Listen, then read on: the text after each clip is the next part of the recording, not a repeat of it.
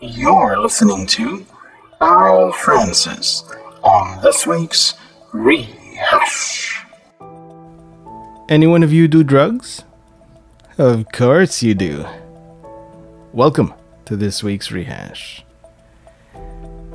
Anyone who has been to a doctor's office would have ended up doing drugs one way or the other. After all, they are the biggest legal drug pushers of all. You disagree? Okay, tell me, when was the last time you saw a doctor and was not given a prescription to pick up after your visit? Cartels do not even come close to what hospitals and big pharma are making. They distribute their drugs legally and have lobbyists all the way up to the White House. Blasphemy, you say? Well, ever heard of the Universal Healthcare Act?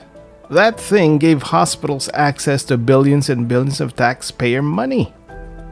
Sure, it gave non insured people a chance to get some kind of healthcare insurance, but it is not as affordable or universal as advertised.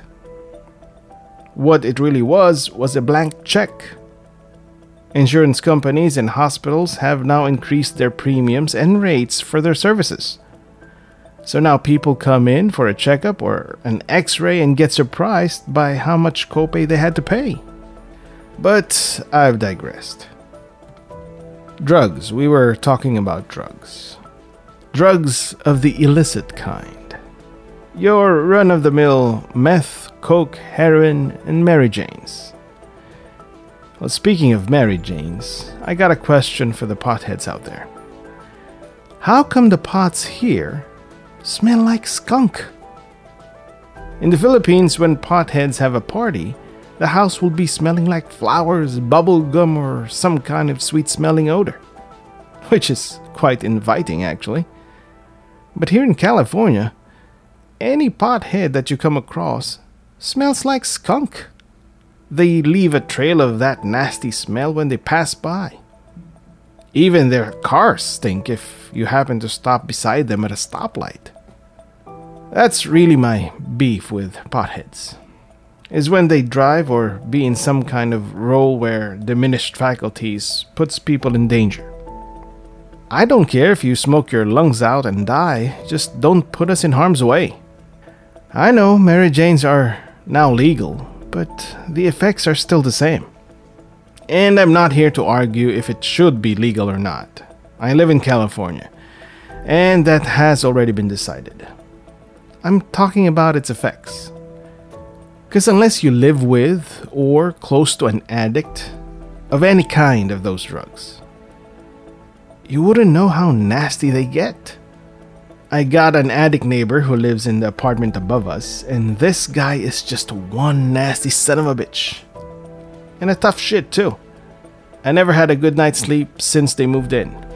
For some reason, they have this urge to rearrange their furniture in the wee hours of the night. I know you house people could not relate, and thank your God for that. But for us who live in apartments, man, that's annoying to say the least. When his grandma is not around, he would climb on my patio to get into their balcony and break open their sliding door. He will jump into my patio to look for drugs that he somehow dropped, practically trespassing. Which, of course, in this stupid state of California, does not mean anything. But try trespassing in Arizona or Texas. Let's see how long it takes before you get shot. Hoorah, Texas. He would often have shouting matches with his grandma even pushed his grandma hard enough that she fell and called the police on him. But after all that, the stupid bitch still let him back in. Everyone in the building feels for this old lady. But I say if you keep letting that addict in, then it's on you, lady. And just to be clear, the guy is not a kid. He is in his late 20s or early 30s. And like I said, he is one tough son of a bitch.